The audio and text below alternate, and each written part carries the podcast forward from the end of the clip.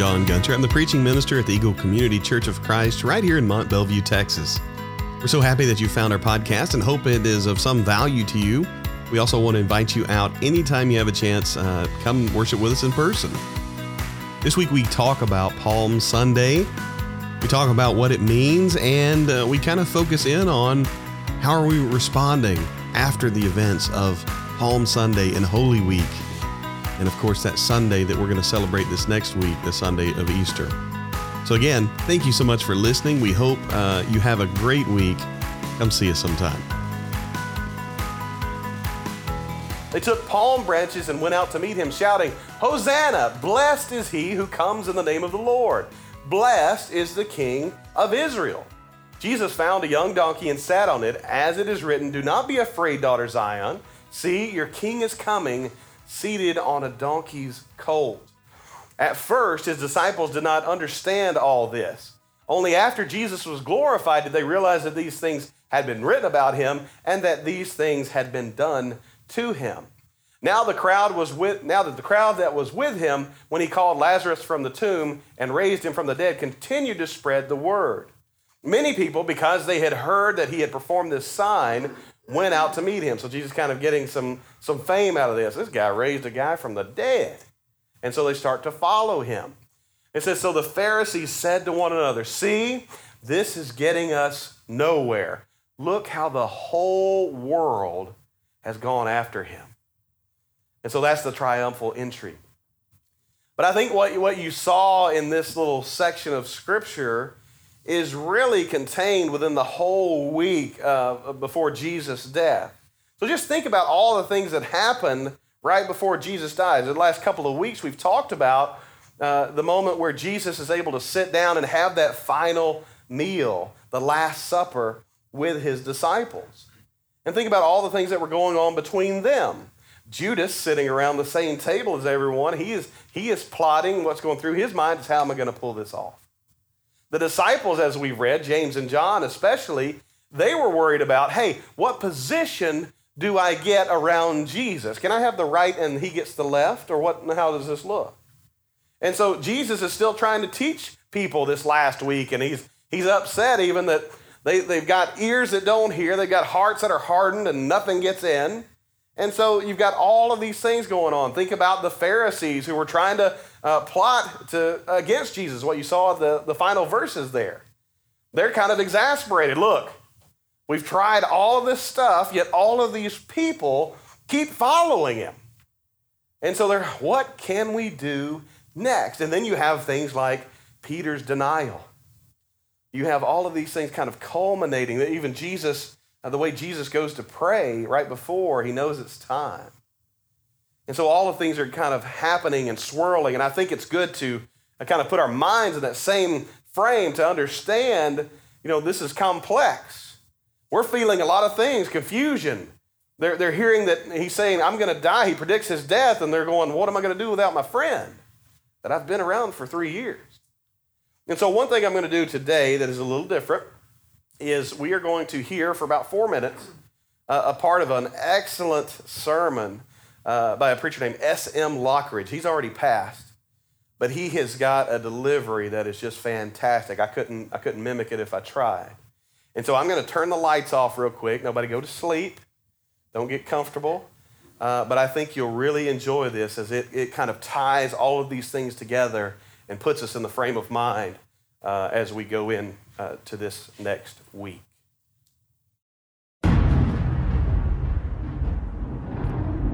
It's Friday. Jesus is praying. Peter's asleep. Judas is betraying. But Sunday's coming. It's Friday. Pilate's struggling. The council is conspiring. The crowd is vilifying. They don't even know that Sunday's coming. It's Friday. The disciples are running like sheep without a shepherd. Mary's crying. Peter is denying. But they don't know that Sundays are coming. It's Friday. The Romans beat my Jesus. They robe him in scarlet. They crown him with thorns. But they don't know that Sunday's coming. It's Friday. See Jesus walking to Calvary. His blood dripping. His body stumbling. And his spirit's burdened. But you see, it's only Friday. Sunday's coming. It's Friday. The world's winning. People are sinning. And evil's grinning. It's Friday. The soldiers nailed my Savior's hands to the cross. They nailed my Savior's feet to the cross. And then they raised him up next to criminals. It's Friday. But let me tell you something Sunday's coming. It's Friday. The disciples are questioning what has happened to their king. And the Pharisees are celebrating that their scheming has been achieved. But they don't know it's only Friday. Sunday's coming. It's Friday. He's hanging on the cross, feeling forsaken by his father, left alone and dying. Can nobody save him? Oh, it's Friday, but Sunday's coming. It's Friday. The earth trembles. The sky grows dark. My king yields his spirit. It's Friday. Hope is lost. Death has won. Sin has conquered. And Satan's just a laughing. It's Friday. Jesus is buried. A soldier stands guard, and a rock is rolled into place. But it's Friday. It is only Friday. Sunday is a coming.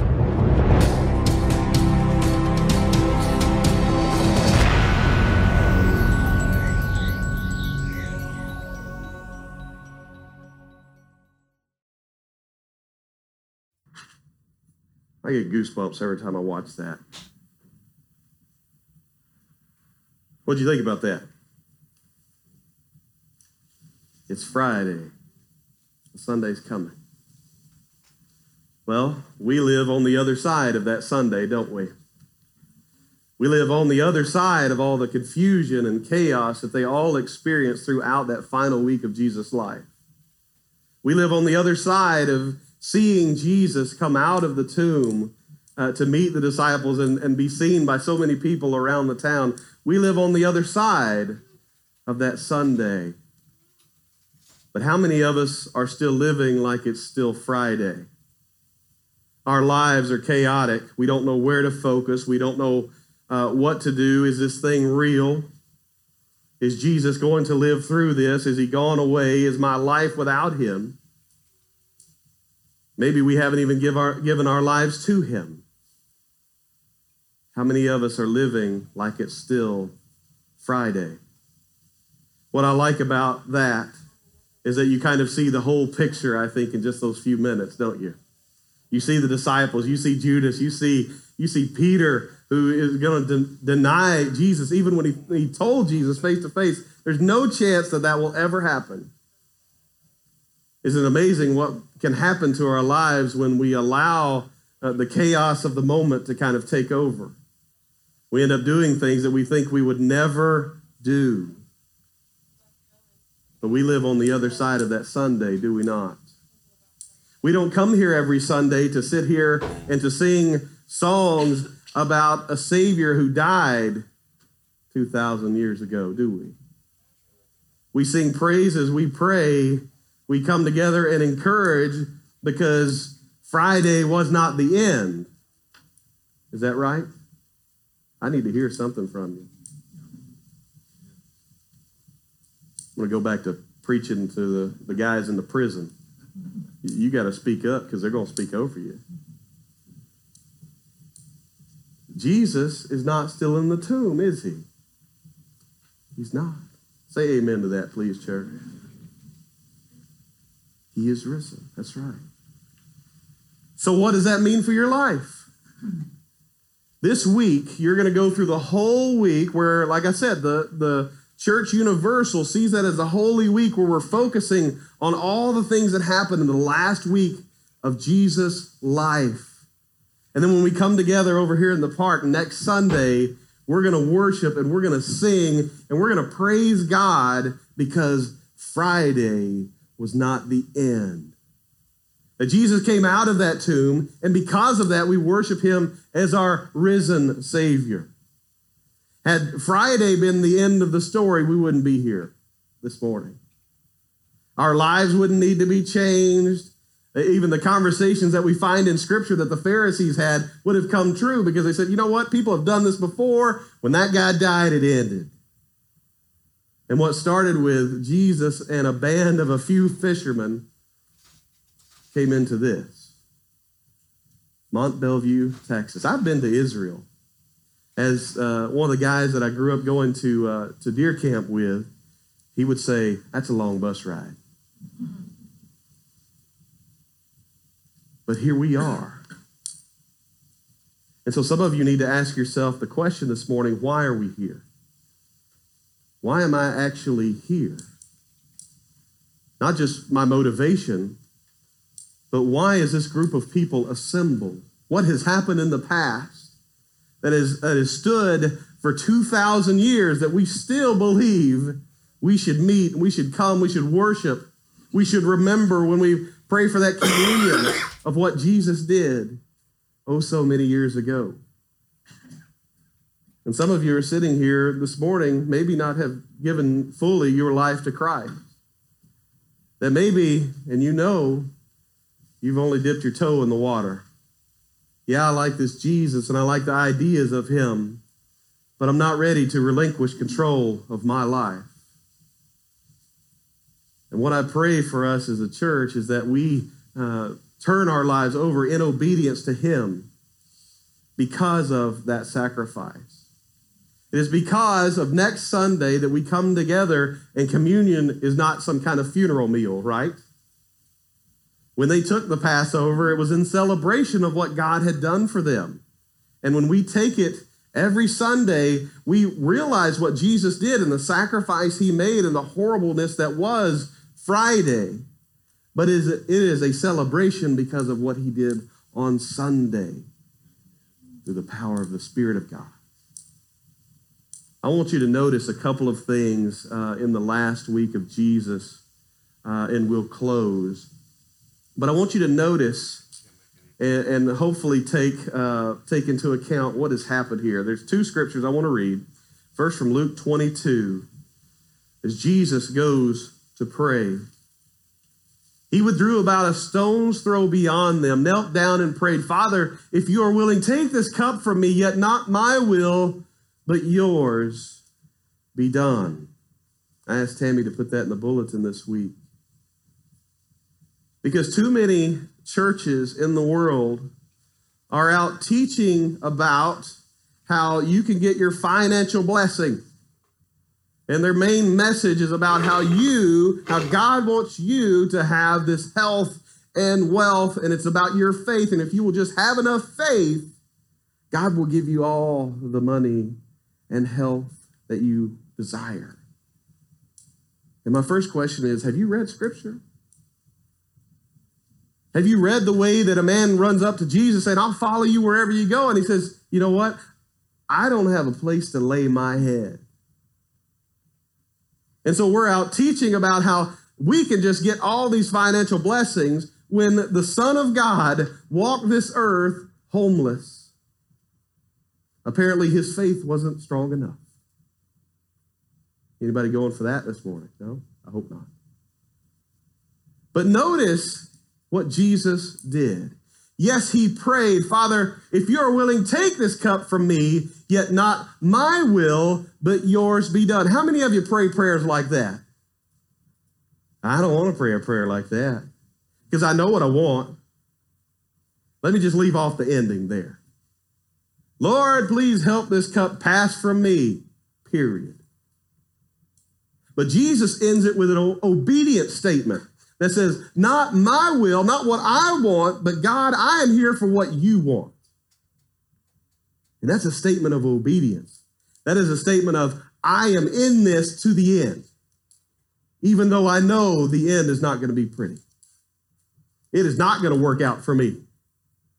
We've got churches out here. We talked uh, several months ago about uh, Jeremiah 29 11 and how, how often we misuse that. And churches are out here going to Jeremiah 29 11. I have plans to, to bless you and prosper you.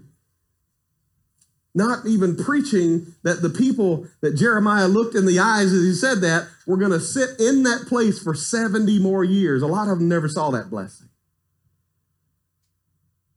But they were obedient. They were even told, go ahead and build houses. It's going to be a while. But we go to somewhere like that and we ignore what Jesus did. That the Son of God prayed, but he prayed, not my will, but yours. And he was in it to the end. I want you to notice this from Luke 19. This is something that I have glossed over and glossed over. It's a part of the account of um, as Jesus enters uh, Jerusalem here on the donkey.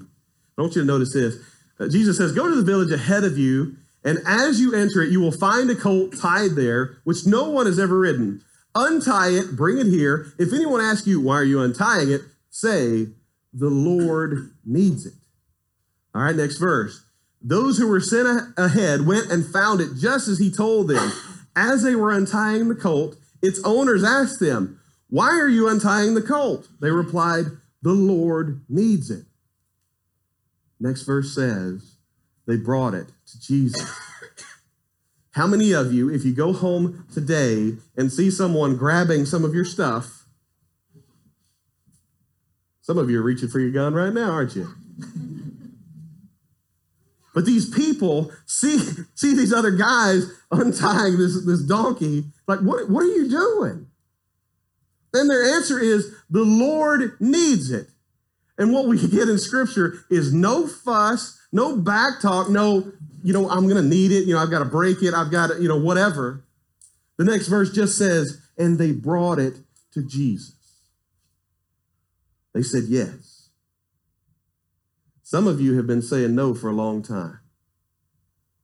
God has been calling you to be obedient to use the talents he has given you right here in this place and everywhere you go throughout this community, and you have consistently said no.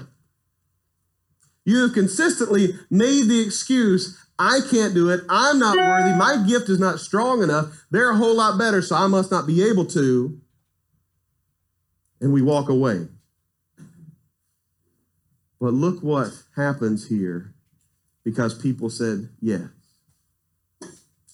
Now, if it were us, I'm, I'm sitting here thinking the way I think.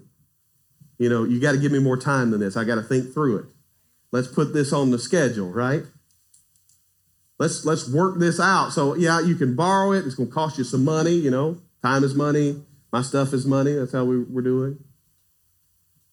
But we look here at these people who all they hear is the Lord needs it, and we're going to give it.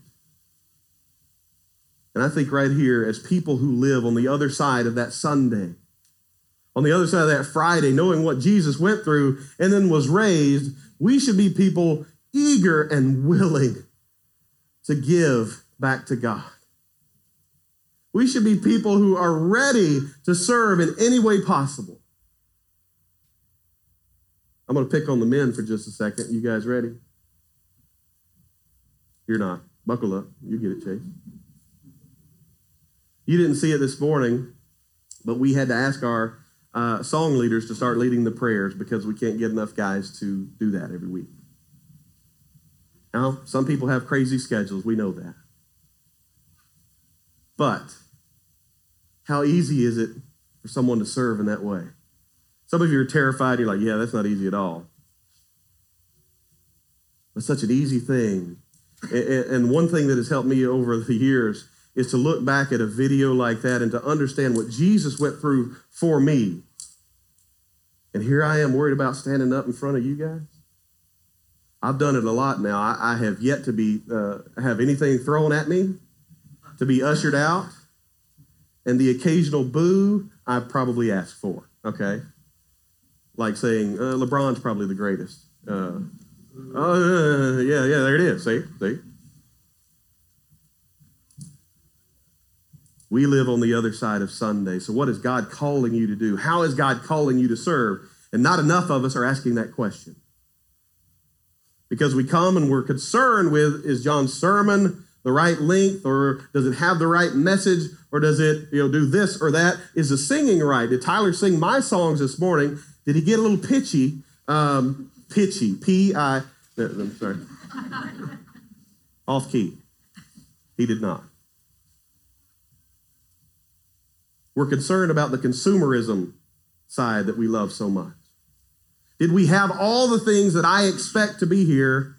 And were we absent the things I definitely don't want here? Instead of coming and worshiping and encouraging one another and lifting each other up and trying to serve together.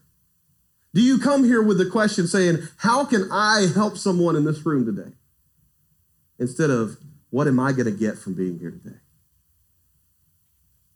I promise you, if you ask the first question, you're going to get the second. You're going to get a blessing from that. God is going to bless you in the, in the way that you serve others.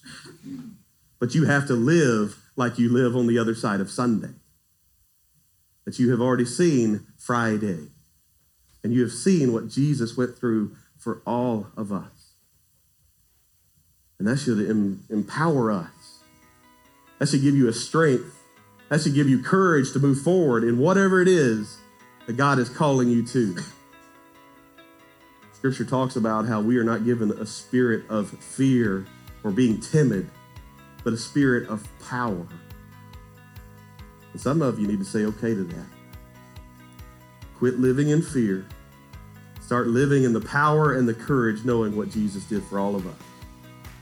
Are you happy about what Jesus did for you? Let's hear it.